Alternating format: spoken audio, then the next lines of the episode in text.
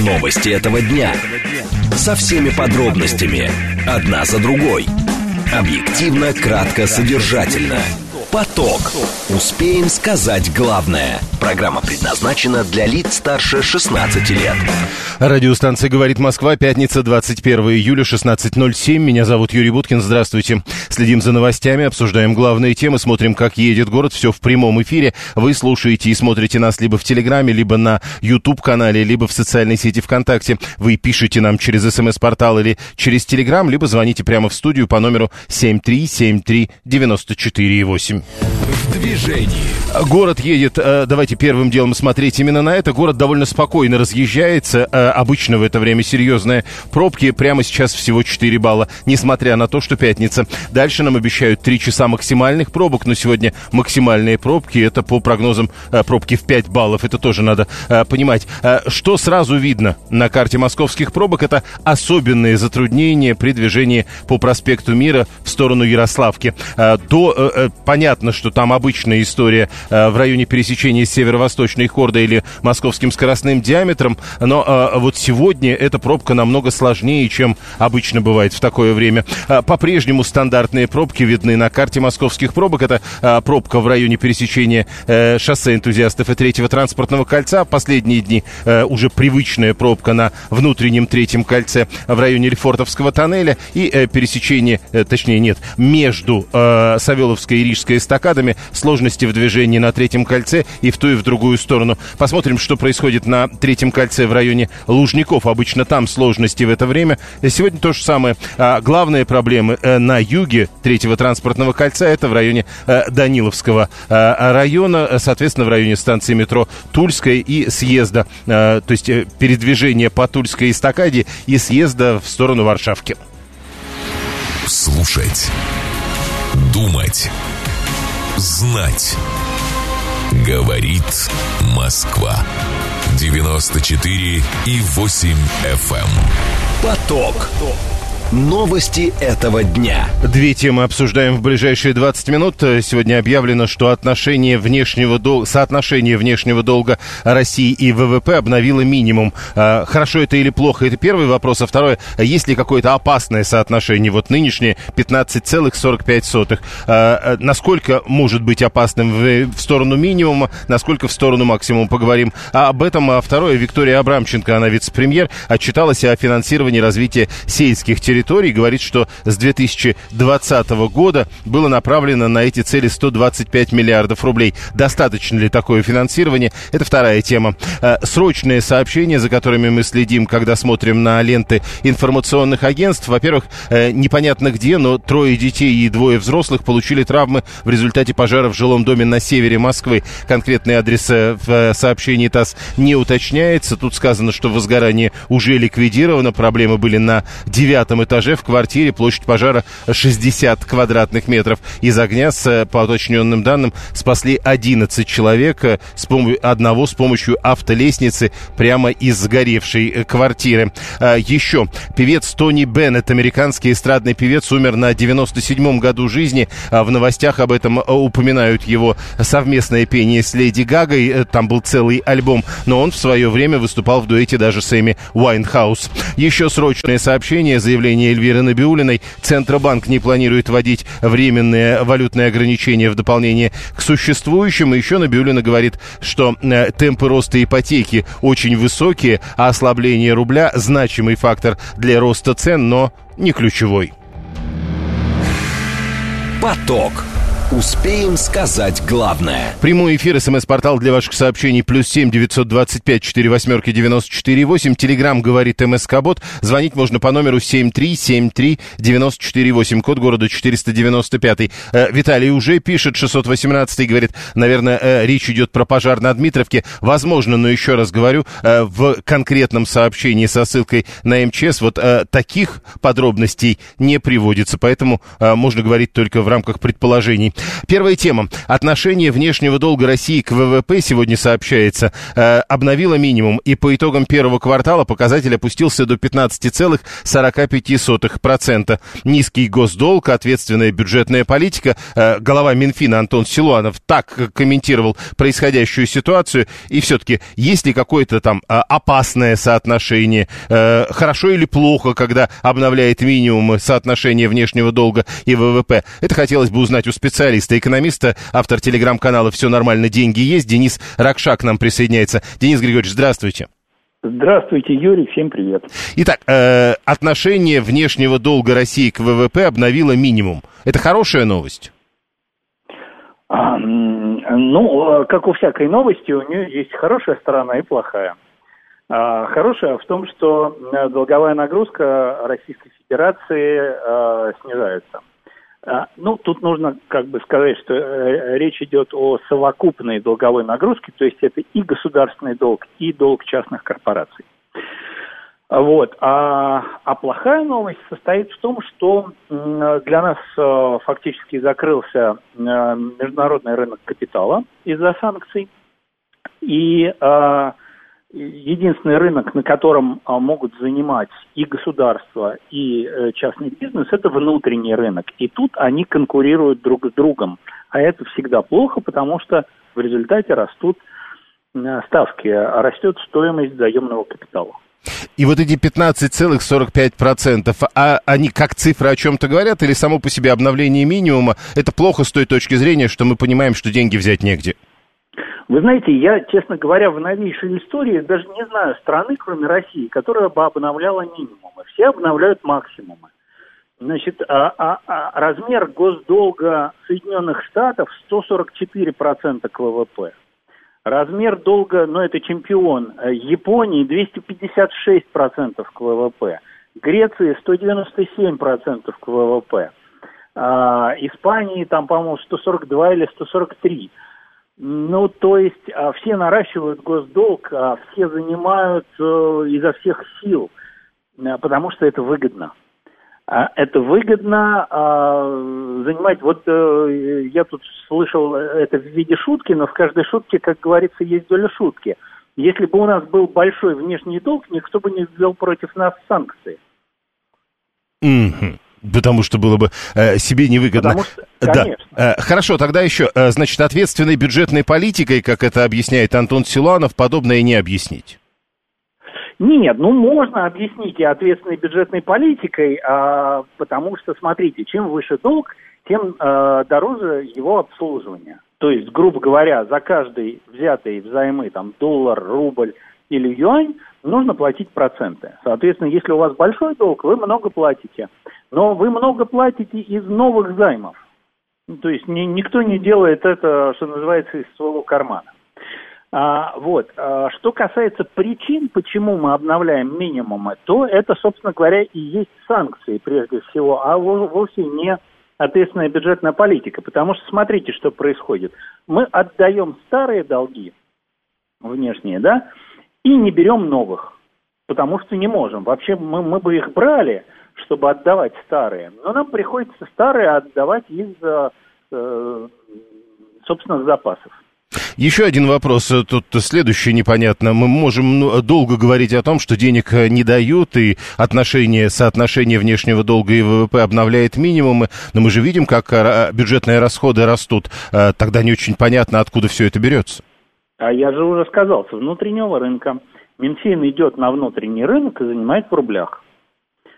Но, а, смотрите, а, когда вы занимаете в долларах, у вас а, ставка по этим облигациям будет, ну, немножко выше долларовой инфляции, как правило. А, а когда вы занимаете в рублях, ну, сейчас средневзвешенная ставка по ОФЗ Минфина 11 там, с копейками процентов. То есть это дорого. Угу. Минфин занимает на внутреннем рынке, но это дорогие деньги. То есть, э, когда в свое время говорили неправильно, что занимают за границей, это было как раз ошибкой наоборот, говорить, что это неправильно. Ну, за границей дешевый капитал. А, там есть риск санкций, вот, но капитал дешевый. А, поэтому у всего есть свои плюсы и минусы. Тут никуда от этого не денешься. И все-таки э, про плюсы и минусы давайте еще продолжим разговор. Э, вот почему. Максимальный внешний долг ВВП э, в российской истории был в 99 году, когда достигал 91%. Э, на Украине, вот тут просто слушатели пишут, какой госдолг у Украины. Э, на Украине э, как раз сейчас э, 132 миллиарда э, внешний долг или 89% ВВП. А есть вот в другую сторону какие-то цифры, когда вот можно сказать, допустим, тогдашние 91 в России или нынешние 89 на Украине, это плохо. А, так нельзя на это смотреть. А, значит, а почему вот э, американцы, японцы и прочие европейцы э, наращивают госдолг, занимают, занимают, занимают? Потому что им дают. Почему им дают?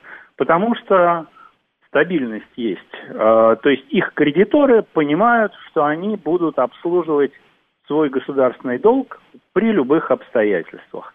Чем стабильнее Экономика, чем стабильнее геополитическая ситуация для той или иной страны, э, тем охотнее кредиторы дают в долг. Тут же нужно понимать, кредиторы – это огромная масса э, ну, держателей денег, самых разных, э, от физических лиц до э, фондов огромных.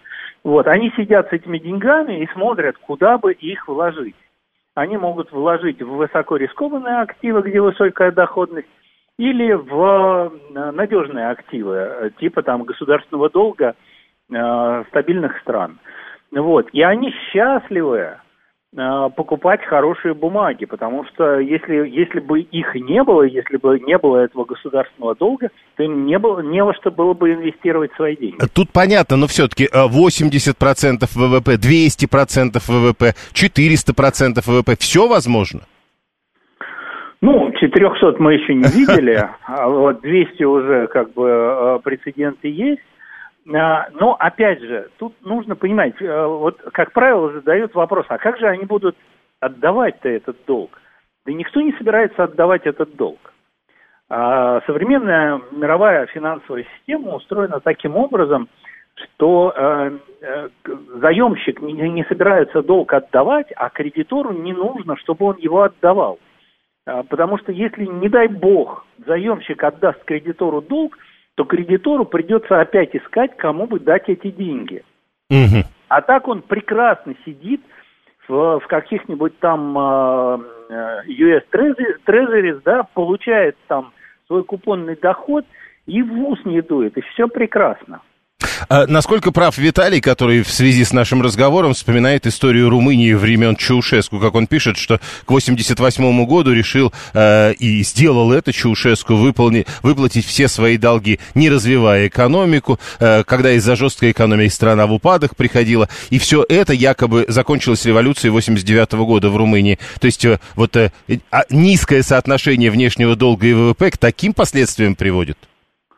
Ну, низкое соотношение внешнего долга и ВВП может быть по разным причинам. Вы можете просто не занимать, и у вас будет низкое соотношение. А вы можете, или вы можете сделать как Чаушеску. Но это было безумие. Э, значит, вообще говоря, когда политики вмешиваются во всякие экономические и, не дай бог, финансовые дела, э, хорошего не жди. Вот у них там свои соображения о прекрасном, э, и им совершенно наплевать, как на самом деле работают деньги. Вот, а, значит, то есть э, сапоги должен точать сапожник, mm. как говорится. Тогда последнее. Э, Адам 437, э, видимо, сегодняшние новости вспоминает по поводу Центробанка, который достаточно существенно поднял учетную ставку. Рост долга и инвестиций могли бы конкурентную среду создавать, а мы не занимаем и даже давим бизнес высокой процентной ставкой. Так и есть, что ли? Ну, тут просто о разных вещах mm-hmm мы занимаем и, и государственный долг э, мы, собственно, наращиваем, и э, частный сектор занимает. А, ну, понятно, что при высокой ставке э, занимать менее интересно и сложнее, но на самом деле, понимаете, ставка Центрального банка, а, она это не самый главный фактор, который определяет стоимость денег. На самом деле, вот на том же питерском форуме министр финансов Силуанов жаловался как раз по этому поводу. Он говорил, вы думаете, там ставка Центробанка важна? Да нет, нифига подобного. Вот мы выходим со своими ОФЗ на рынок, и вот за сколько рынок у нас возьмет, вот столько и будут стоить деньги. А вовсе не поставки Центробанка. А, а рынок э, не хочет брать, э, не, не хочет давать э, деньги за дешево, поэтому нам приходится давать высокую доходность. Вот что говорил министр финансов. Понятно. Спасибо. Денис Ракша, экономист, автор телеграм-канала «Все нормально, деньги есть». Мы обсуждаем соотношение внешнего долга России к ВВП, который, как сообщается, обновила минимум. А, а, таким образом, нынешняя цифра в 15,45% – это минимальная с конца 2006 года. 174 говорит, ну мы же не, больше не занимаем на внешних рынках. А, Виталий пишет, если послушать наших политиков, экспертов, они как Чаушеску хотят. А, а Алексей 660... А нет, это 564 четвертый Алексей сегодня пишет, сравнивать Россию с Румынией нельзя. Он пишет, э, надо быть недалекого ума такие сравнения проводить. 174-й э, полагает, что главный финансист планеты в нынешних условиях Эрдоган, ну, у нас получается э, что-то похожее на то, что происходит в эти дни в Турции, или нет все-таки? 7373948, телефон прямого эфира. Виталий говорит, я вообще не сравниваю, я пример привожу. Григорий говорит, что параллельным импортом можно было бы брать в долг, товары возят, можно и брать также в долг деньги. Вы полагаете, это деньги можно возить параллельным импортом? Но, как бы то ни было, у Григория есть и такое предложение. Внимание! Говорит Москва. 94 и 8 FM. Эм. Поток. Успеем сказать главное.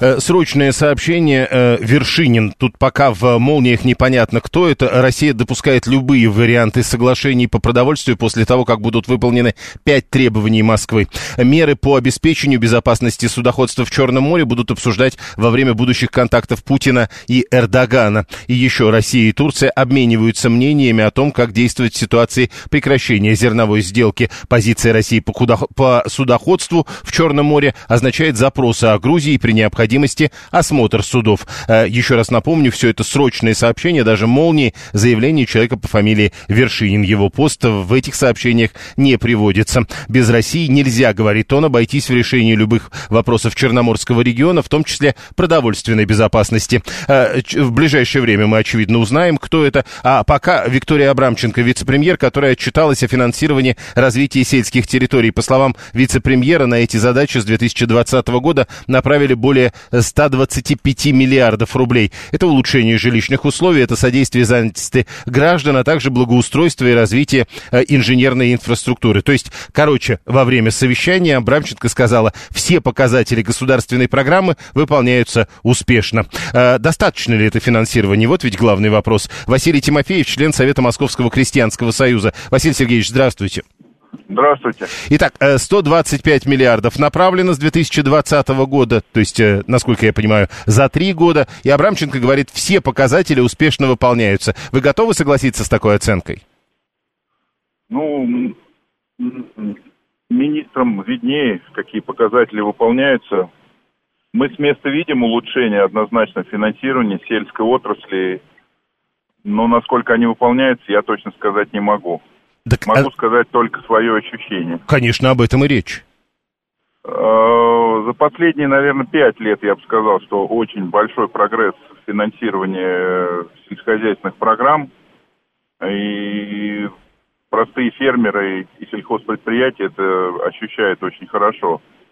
Здесь главный вопрос э, все же, что это деньги все-таки бюджетные, правильно, и за ними очень четкий учет ведется – если мы будем говорить речь о, например, э, грантах, субсидиях, субвенциях и остальных формах помощи, то они все достаточно четко очень проверяются, и для малых форм хозяйства, для фермеров очень сложно бывает вот э, под гнетом проверок этой помощи. Вот этот очень большой и жирный минус э, в дальнейшем развитии, скажем так, сельского хозяйства. Тогда, моя точка зрения. Тогда еще один вопрос. Вот э, видите, э, программа 125 миллиардов рублей и показатели выполняются. Вы говорите, да, мы чувствуем, что это начинает работать, но вот есть ощущение того, что э, вот это улучшение, оно достаточно или нужно еще чего-то? Нет, конечно, конечно, это недостаточно, и мы видим как э, финансируются, защищаются фермеры в других странах, по крайней мере, по телевидению мы об этом слушаем. Но мы живем, скажем так, в небольших городах, в малых деревнях, и считаем, что значительно больше надо уделять внимание на небольшие поселения, которые кормят всю Россию. Считаем, что это правильное направление, но однозначно его надо увеличивать, усиливать и углублять, как раньше бы сказали. Ну вот тут, э, когда Абрамченко говорит, она упоминает содействие занятости, улучшение жилищных условий и, вот тут важно, благоустройство и развитие инженерной инфраструктуры. Э, раньше вот это и было, как кажется, болевой точкой. Тут вот в этом направлении что-то решается? Да, конечно, здесь идут улучшения. Если взять центральную Россию, я все-таки из Подмосковья, э, хоть и дальнего, однозначно как бы сказать, дороги в селах стали и благоустройство, все это хорошо, и сельские программы работают, но мне кажется, чем дальше от Москвы, тем меньше денег. Это вот, не знаю, так скажем, экспертное заключение. То есть есть ощущение, что если работает эта программа, то она прежде всего работает рядом с Москвой? Ну, или, либо в больших серьезных территориях, таких как Краснодар, Ростов, которые являются житницей, скажем, да. Спасибо. Э, э, продолжаем. С нами был Василий Тимофеев, член Совета Московского крестьянского союза. 7373948. Телефон прямого эфира. Напомню, Виктория Абрамченко отчиталась э, о том, что развитие сельских территорий финансируется, э, и все программы, как она сказала, все показатели государственной программы в последние три года э, успешно выполняются. 125 миллиардов рублей направлены, на эти деньги улучшаются жилищные условия граждан, содействуют их занятости, а также благоустраивают и развивают инженерную инфраструктуру. Только на ипотеку при этом, важно, направили 28 миллиардов рублей, а построили и соответственно, э, кто-то купил эти, э, это жилье примерно 6 миллионов квадратных метров. Э, не знал, что в Москве остались крестьяне. Наверное, кулаки, пишет Григорий 859. А кто вам сказал, что в Москве остались крестьяне? Что мы вообще это обсуждаем? Мы говорим о том, что происходит за пределами Москвы, прежде всего. А, не финансирование надо озвучивать, а эффективность финансирования, его результаты и итоги. Выделили, направили, субсидировали, только и слышишь. Ну да, если не хочешь слушать вторую часть этой фразы, базы, тогда, конечно, еще раз напомню, вот, к примеру, 6 миллионов квадратных метров жилья. Это не результаты и итоги, это не эффективность финансирования. 7373948. Телефон прямого эфира, код города 495. Адам 437 настаивает, чтобы я все-таки прочел его сообщение целиком. Э, ну, когда я задавал в предыдущей теме вопрос по поводу того, что э, давит бизнес высокой процентной ставкой, мы, говорит, можем предположить, что в условиях инфляции устойчивая конкурентная среда может быть сдерживающим фактором роста цен. И рост долга и инвестиций могли бы эту конкурентную среду создавать. Мы не занимаем, а давим на бизнес с высокой процентной ставкой. Хорошо, я прочел. Э, да, кстати, э, тут э, несколько дней назад женщина звонила и говорила, что у нас никто не учитывает теперь потребительскую корзину. А, я сказал «да», она сказала «нет», я специально проверил. Учитывают, на самом деле учитывают. В Москве потребительская корзина в 2023 году 14 440 рублей. 7373, а, да, и вот еще сразу несколько сообщений, что вам дали методичку «Не говорите о митинге мигрантов в Москве». Николай в данном случае именно так а, формулирует. А что-то было? Э, расскажите, пожалуйста, хотелось бы. Я посмотрел специально на лентах новостей, на эту тему ничего не было. Роман, колхоз сдачи в Подмосковье до уже получают получают 80 тысяч рублей, трактористы 100 тысяч рублей. Вот ведь непонятная какая история. А тоже вопрос. Вот вы когда говорите, вот получают доярки 80, а при этом они считают, что они получают много, нормально, или мало. Это ведь тоже очень важно, потому что, может быть, они получают 80, но считают, что их работа стоит примерно на 100 тысяч рублей больше. Прямо сейчас новости, потом реклама, потом продолжим. Новости этого дня. Со всеми подробностями. Одна за другой. Объективно, кратко, содержательно. Поток. Успеем сказать главное. Продолжаем. Мы пятница, 21 июля, 16.37. Меня зовут Юрий Буткин. Мы э, следим за новостями, обсуждаем главные темы и смотрим, как едет город. Все в прямом эфире. Вы смотрите и слушаете нас либо в Телеграме, либо в э, социальной сети ВКонтакте, либо на YouTube-канале. Не забывайте ставить лайки, не забывайте подписываться и, конечно, комментировать. В движении.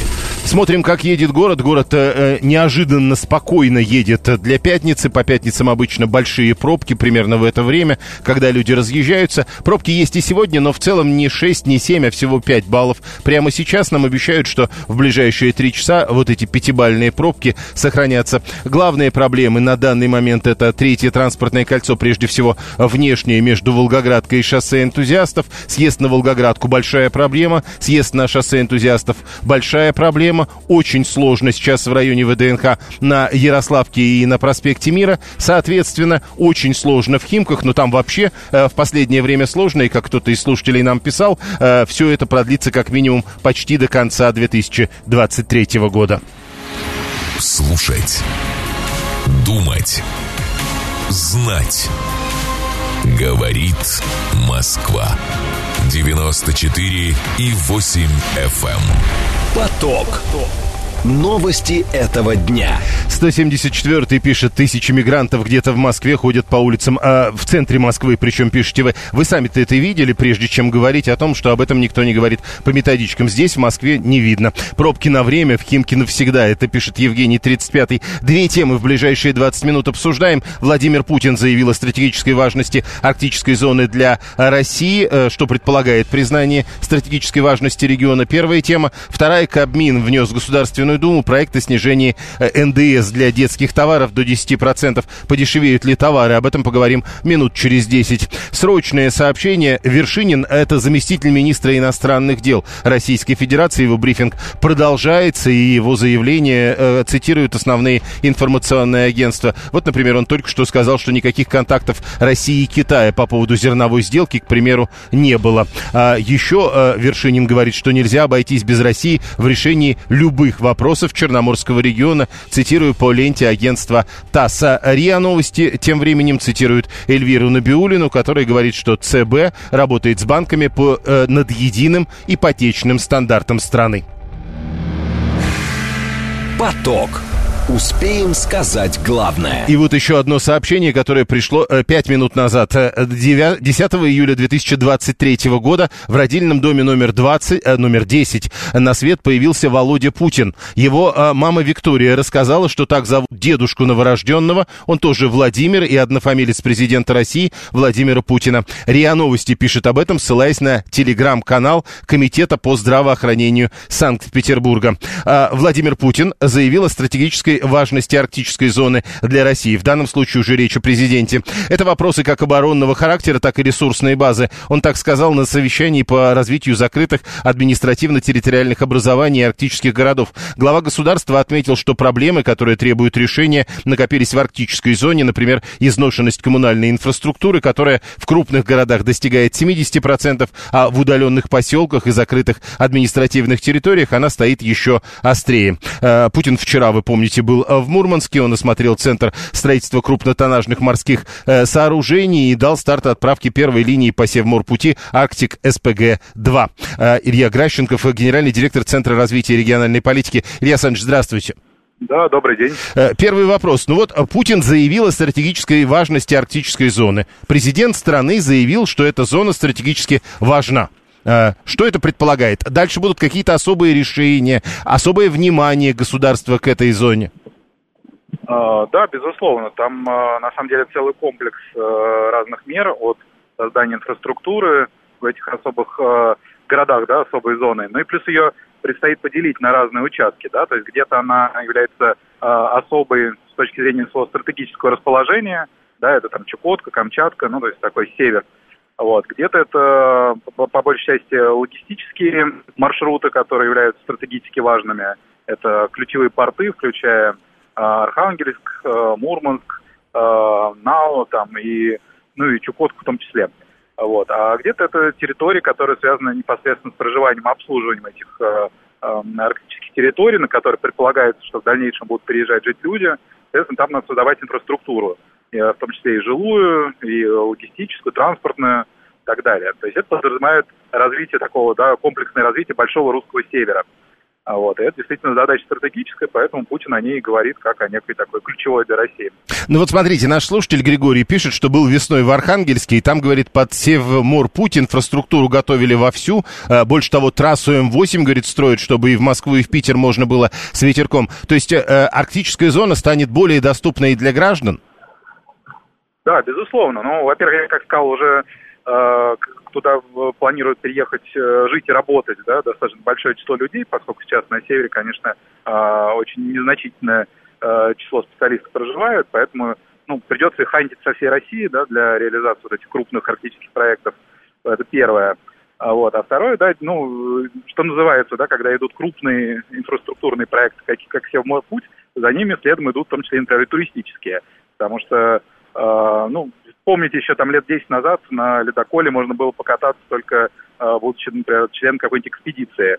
Вот. И сейчас это вполне уже ну, такое э, событие по карману более-менее рядовым гражданам. А скоро, я думаю, тот же атомный флот, э, в том числе помимо того, чем он занимается, да, то есть перевозка и перевалка там сжиженного газа и так далее, вот, будет возить и туристов. Насколько это, конечно, будет востребованным и массовым отдыхом, я не знаю, вот, но, по крайней мере, какие-то э, северные маршруты уже сейчас частично осваиваются, строятся какие-то гостиницы на той же Камчатке, вот, насколько мне известно, и в других регионах тоже планируют развивать э, туризм морпути. Но так это, вот ну, вопрос немножко в другом. А, с одной стороны, вроде как вот он говорит про хорошие дороги, с другой стороны, первым делом, когда говорят о визите Путина и сделанных им заявлениях на совещании, а, упоминают оборонный характер. А вот неких противоречий между открытостью и закрытостью региона в итоге не будет? Ну, они уже сейчас есть. На самом деле, вот даже э, проблема Камчатки во многом состоит в том, что вся территория военная, и ну, люди приезжают отдохнуть, и с трудом могут э, согласовать свой маршрут, например, там, с ФСБ и другими структурами. Вот, поэтому, конечно, в этом плане Россия достаточно сложная страна, потому что, ну, противоречия есть везде. А вот. Плюс к тому, все-таки Севморпуть прежде всего, да, это логистическая транспортная артерия из э, Европы в ОТР. Вот, и, конечно, здесь э, основные задачи это на перевалке грузов и, в частности, газ. Поэтому все остальные проекты, ну, что называется, как бы, да, по обстоятельствам. Ну, будет получаться, будут развиваться вот, как-то преодолевать э, там, административные и прочие барьеры. Вот. Но, с другой стороны, тут же все еще зависит от международной напряженности. Когда это все планировалось, еще не было да, такой в мире э, эскалации всяких э, противостояний с Западом и так далее. Вот. Все предполагают, что какие-то будут мирные годы. Вот, поэтому, соответственно, не, сейчас немножко меняется. Да, вот я как раз хотел спросить, раз уж мы заговорили про барьеры, но мы сначала говорили про барьеры о туризме, а теперь вы сказали, Северный морской путь – это э, такая магистраль между Европой и вот э, азиатской частью. Подождите, а э, Европа в данном случае тогда кто? Этот Северный путь, насколько он актуален на сегодня? Ну, на самом деле, это, конечно, вопрос такой, да, что называется, острый, вот, потому что раньше предполагалось что при всех издержках Севморпути он будет э, лучше э, там, маршрут через Панамский канал, например, э, вот, потому что, несмотря на то, что он там длиннее и сложнее, вот, именно с помощью современных атомоходов э, именно достав груз будет быстрее. Вот. Сейчас, помимо быстроты, да, включается политический фактор, а захотят ли вообще возить. Вот. И здесь, ну, пока, пока, что называется, это такой вопрос э, инвестиций в будущее. То есть все верят, что рано или поздно это искусственное противостояние все-таки закончится, да, то есть э, концепция, что Запад нам какой-то враг там на века, она все-таки не экономически, да, несостоятельна, поскольку Запад, конечно, заинтересован там и в российских ресурсах, в том числе и логистике через Россию, вот, поэтому, ну, рано или поздно нормализуется. А сейчас, ну, будет работать с кем это возможно, потому что, ну, например, страны э, типа Скандинавии, э, там каких-то отдельных европейских стран – но тем не менее пользуются этой перевалкой, ну и плюс Китай, да, пользуется перевалкой. Не, ну, просто вот как раз говорят, что Северный морской путь это такая дорогая история, и в этом смысле при неполной загрузке, насколько он будет эффективен? Ну, э, конечно, любая транспортная магистраль такая дорогая, а Северный морской путь очень дорогой, потому что действительно это атомный флот, а, который, ну, во-первых, он еще пока только все-таки создается, да, у нас пока на воду спущено э, всего несколько кораблей. Вот, поэтому есть время да, для того, чтобы наладить отношения, э, пока весь флот, так сказать, да, не, не станет э, э, на воду. Вот. Но действительно при неполной загрузке это будет большая проблема, как это уже есть и с Транссибирской магистралью, и другими логистическими э, артериями России. Ну, что, это геополитическая проблема. То есть, с одной стороны, потребность АТР в перевалке грузов есть, с другой стороны, есть политическая воля Евросоюза и э, других западных партнеров ей, ими не пользоваться. Да? Вот. Ну, кроме того, что есть надежда, ну, что они все-таки рано или поздно придут в себя, вот, есть ну, какие-то конкурирующие э, с ними э, государства, даже там Турция, Сербия, страны э, э, Африки, Азии, которые ну, через определенные, конечно, э, так сказать, плечи, но возможно, да, что в, какой- в какой-то мере им тоже будет это выгодно. Вот. Но, честно говоря, тут надо смотреть э, помимо логистики, да, еще на те предложения, которые смогут дать транспортные компании, которые там будут работать. Возможно, там какой-то дисконт или это будет связано именно с перевалкой, например, газа. Ну, газ, вы знаете, идет не через Европу все-таки, а через Ямал, вот, поэтому, ну, как минимум, загрузка по газу обеспечена. Ну да, тем более, что Путин как раз дал старт отправки первой линии Арктик СПГ-2. Ну, да, безусловно. Но все равно, то есть, стоит его рассматривать прежде всего, конечно, как э, средство доставки природных ресурсов в России страны АТР. С этим проблем нет, насколько я понимаю, да, и помимо Китая есть и другие государства, там, и Сингапур, Корея, и э, э, Индия, возможно, через э, какие-то средства. Ну, насколько я просто тоже помню, э, логистика там такая, что корабли атомные должны доходить до какого-то перевалочного пункта в районе э, Камчатки и там разгружать по уже таким судам, которые по теплой воде спокойно могут плавать. Вот, соответственно, вот когда эти логистические разгрузки как бы, будут опробованы, возможно, что там появится достаточно большой рынок сбыта по всему АТР, вот. Ну, это не будет вопросом не, за, не загрузка на участки от Европы до, вот, собственно, там, Архангельска и Ямала.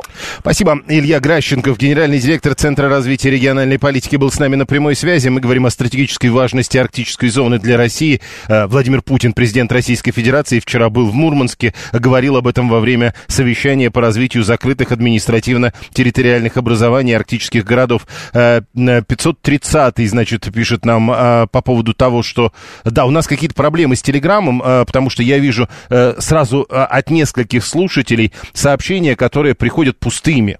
Давайте в виде тестов, что ли, вы пришлете. Но чьи-то сообщения все-таки приходят. Вот в Воркута пишет 530, он уже загнулась. Может быть, раньше надо было начинать раньше и проще можно было бы делать. Григорий 859 пишет, что вот эта дорога, которую строят в северном направлении, она ведь не только для туристов, но и для фур. Фур, которые повезут что? Э, СПГ для вот этого Арктик СПГ-2, который э, запустил вчера Владимир Путин, или что-то другое. Виталий задается вопросом, не дешевле ли один пояс, один путь. Это совсем другая история. Ну и еще, на последнем саммите НАТО, пишет Ирина, 825-я, Арктика обсуждалась, так что об этом э, президент заговорил неспроста. Я просто напомню, Ирина, что президент об этом говорит не впервые.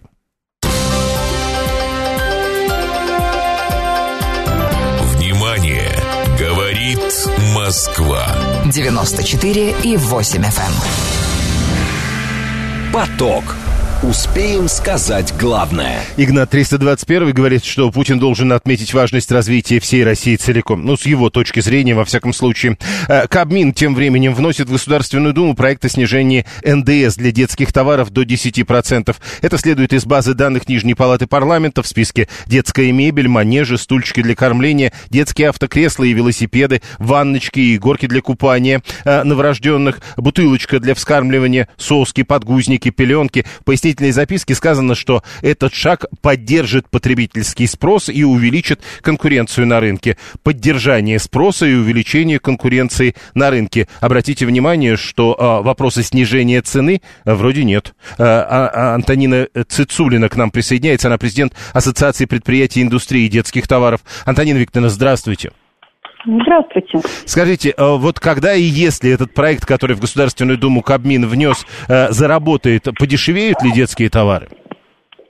Ну, то, что они однозначно стабилизируют стоимость, особенно стоимость сырья для производителей, это мы видели и проходили через а, такие же этапы, когда а, снижали НДС на ту или иную детскую группу.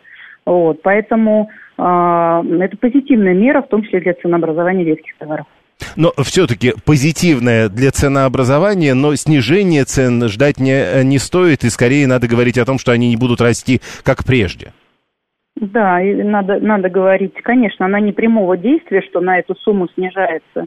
Это же он идет э, по длинной цепочке, этот НДС, и поэтому он скорее э, стабилизирует э, себестоимость продукции, а значит сдерживает инфляционные либо иные повышения там сырья и, и чего-то, ну и каких-то других важных э, затрат.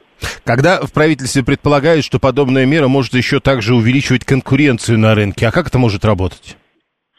А, повышает э, привлекательность инвестиционную. Те, например, компании, которые делали а, для взрослых э, продукцию, начинают открывать детскую линию. Приходят новые производители, увеличивается ассортимент, повышается конкуренция, снижается стоимость, либо э, стабилизируется стоимость. Когда мы говорим, приходят новые производители, это именно новые производители или новые, э, так сказать, импортеры? Нет, мы говорим о новых производителях, потому что эта э, мера, она очень серьезно запускает э, модернизацию внутри.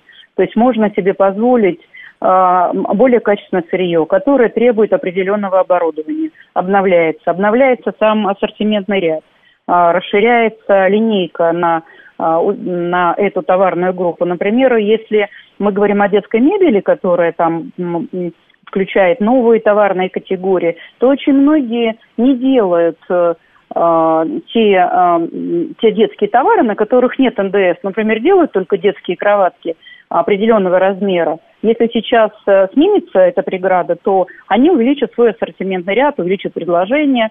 Ну и дальше, как мы с вами уже обсуждали. Погодите, вы сказали нет НДС, то есть есть часть детских товаров, на которые вообще не платится налог на добавленную стоимость? Нет, я имела в виду нет льготы на НДС. А, нет льготы. То есть, э, да. Насколько вообще это заметная история? Было 20, стало 10%? Очень заметная. Ну, представьте, вы покупаете сырье по 20%, а теперь оно у вас по 10%. У вас остается разница между стоимостью. А, это очень серьезно. Насколько вообще э, налог на добавленную стоимость увеличивает э, окончательную цену товара? Э, нельзя просчитать вот 10% э, сюда, 10% сюда, потому что там есть зачет. Это очень сложный налог, поэтому я и говорю, это в долгосрочной перспективе государство вернет больше налогов, чем оно сегодня отдала. А, вот. И это будет заметно уже по данным товарным категориям, которые вот сейчас идет дискуссия между производителями, между теми, кто работает в этом сегменте. И я думаю, что мы даже увидим с вами где-то в трехлетней перспективе появление новых там производителей сосок, бутылочек. А, ну, автомобильных кресел. Это, это уже такие отдаленные перспективы, а вот, э, э вот проект, проект в Госдуму внесен. Когда, допустим, если это заработает с 1 января 2024 года, вот этот проект и НДС будет снижен, сразу это будет заметно на рынке или тоже надо будет какое-то время ждать? Через финансовый год. Через финансовый год. Не так быстро. Спасибо. Антонина Цицулина, президент Ассоциации предприятий индустрии детских товаров, э, была с нами на прямой связи. Э, а ожидать подешевления удешевление детских товаров, э, даже если эта система заработает и НДС для детских товаров будет снижен с 20 нынешних до 10%, наверное, не стоит. Возможно, они не будут так быстро расти. Там высокие цены, конские цены так их характеризует 530-й, отказаться нельзя. Григорий 859 когда сын был маленький, я детский корм и сам ел пюре с фрикадельками из индейки, очень недорого было покупать. Вот видите, какая интересная история. 7373948, телефон прямого эфира. А вы отслеживаете как-то, э, как меняются цены на детские товары? Что дорожает, к примеру, быстрее всего? Э, на ваш взгляд, 7373948. 144 чтобы не снижать НДС, надо сразу устанавливать реальные цены. А акцизы на табак и крепкий алкоголь поднимают, 50-50, все при своих. Что вы имеете в виду под реальными ценами? Ведь реальная цена, э, когда вы пишете это так, это такая очень субъективная история. Э, как можно заранее реальную цену установить? Э, вы же с высокой долей вероятности ошибетесь в ее установлении. Только рынок ведь может установить реальную цену. Это же некое соотношение спроса и предложения. Просчитать это ведь невозможно. 7373948, телефон прямого эфира. Э, Ереван, это срочное сообщение. Ереван принял предложение о встрече на уровне министров иностранных дел э, Армении, Азербайджана и России в Москве. Об этом э, заявляют, об этом пишет РИА Новости со ссылкой на Министерство иностранных дел Армении. Какие перспективы подобного рода встречи пока, во всяком случае, на уровне срочного сообщения не говорится. 7373948, телефон прямого эфира. А, возможно, э, ну, не то чтобы удешевление детских товаров в ближайшее время, но, э, во всяком случае, возможно, что они не будут дорожать так сильно. Кабинет министров э, правительства Российской Федерации уже внесло в Государственную Думу проект о том, что НДС на детские товары э, будет снижен, может быть снижен с 20 нынешних до 10%.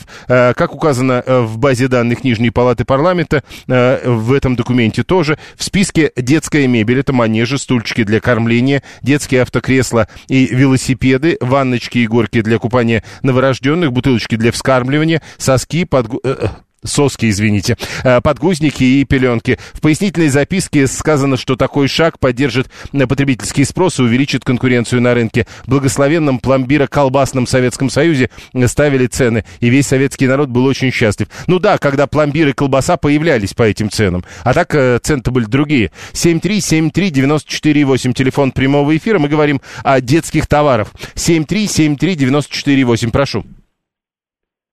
Не вышло. 7373948. Э, Продолжаем э, пытаться, во всяком случае, наладить с вами э, контакт по телефону. Код города 495. Мы обсуждаем возможное, не то чтобы подешев... удешевление, но, во всяком случае, что-то такое, что позволит детским товарам не так сильно дорожать. Слушаем. Здравствуйте. Добрый день, Леонид Москва. Ну, вы знаете, беспокоит во всей этой истории только одно. Если это является льготой, то льготу, как мы знаем, можно ввести, а можно отменить. И участники бизнеса это хорошо понимают и рисковать вряд ли начнут. Вот если это будет закон, то это будет совершенно другая история, и тогда действительно возможно какие-то позитивные сдвиги. Хотя, как мы с вами не раз говорили в эфире, цена формируется не таким образом, что типа все затраты плюс прибыль.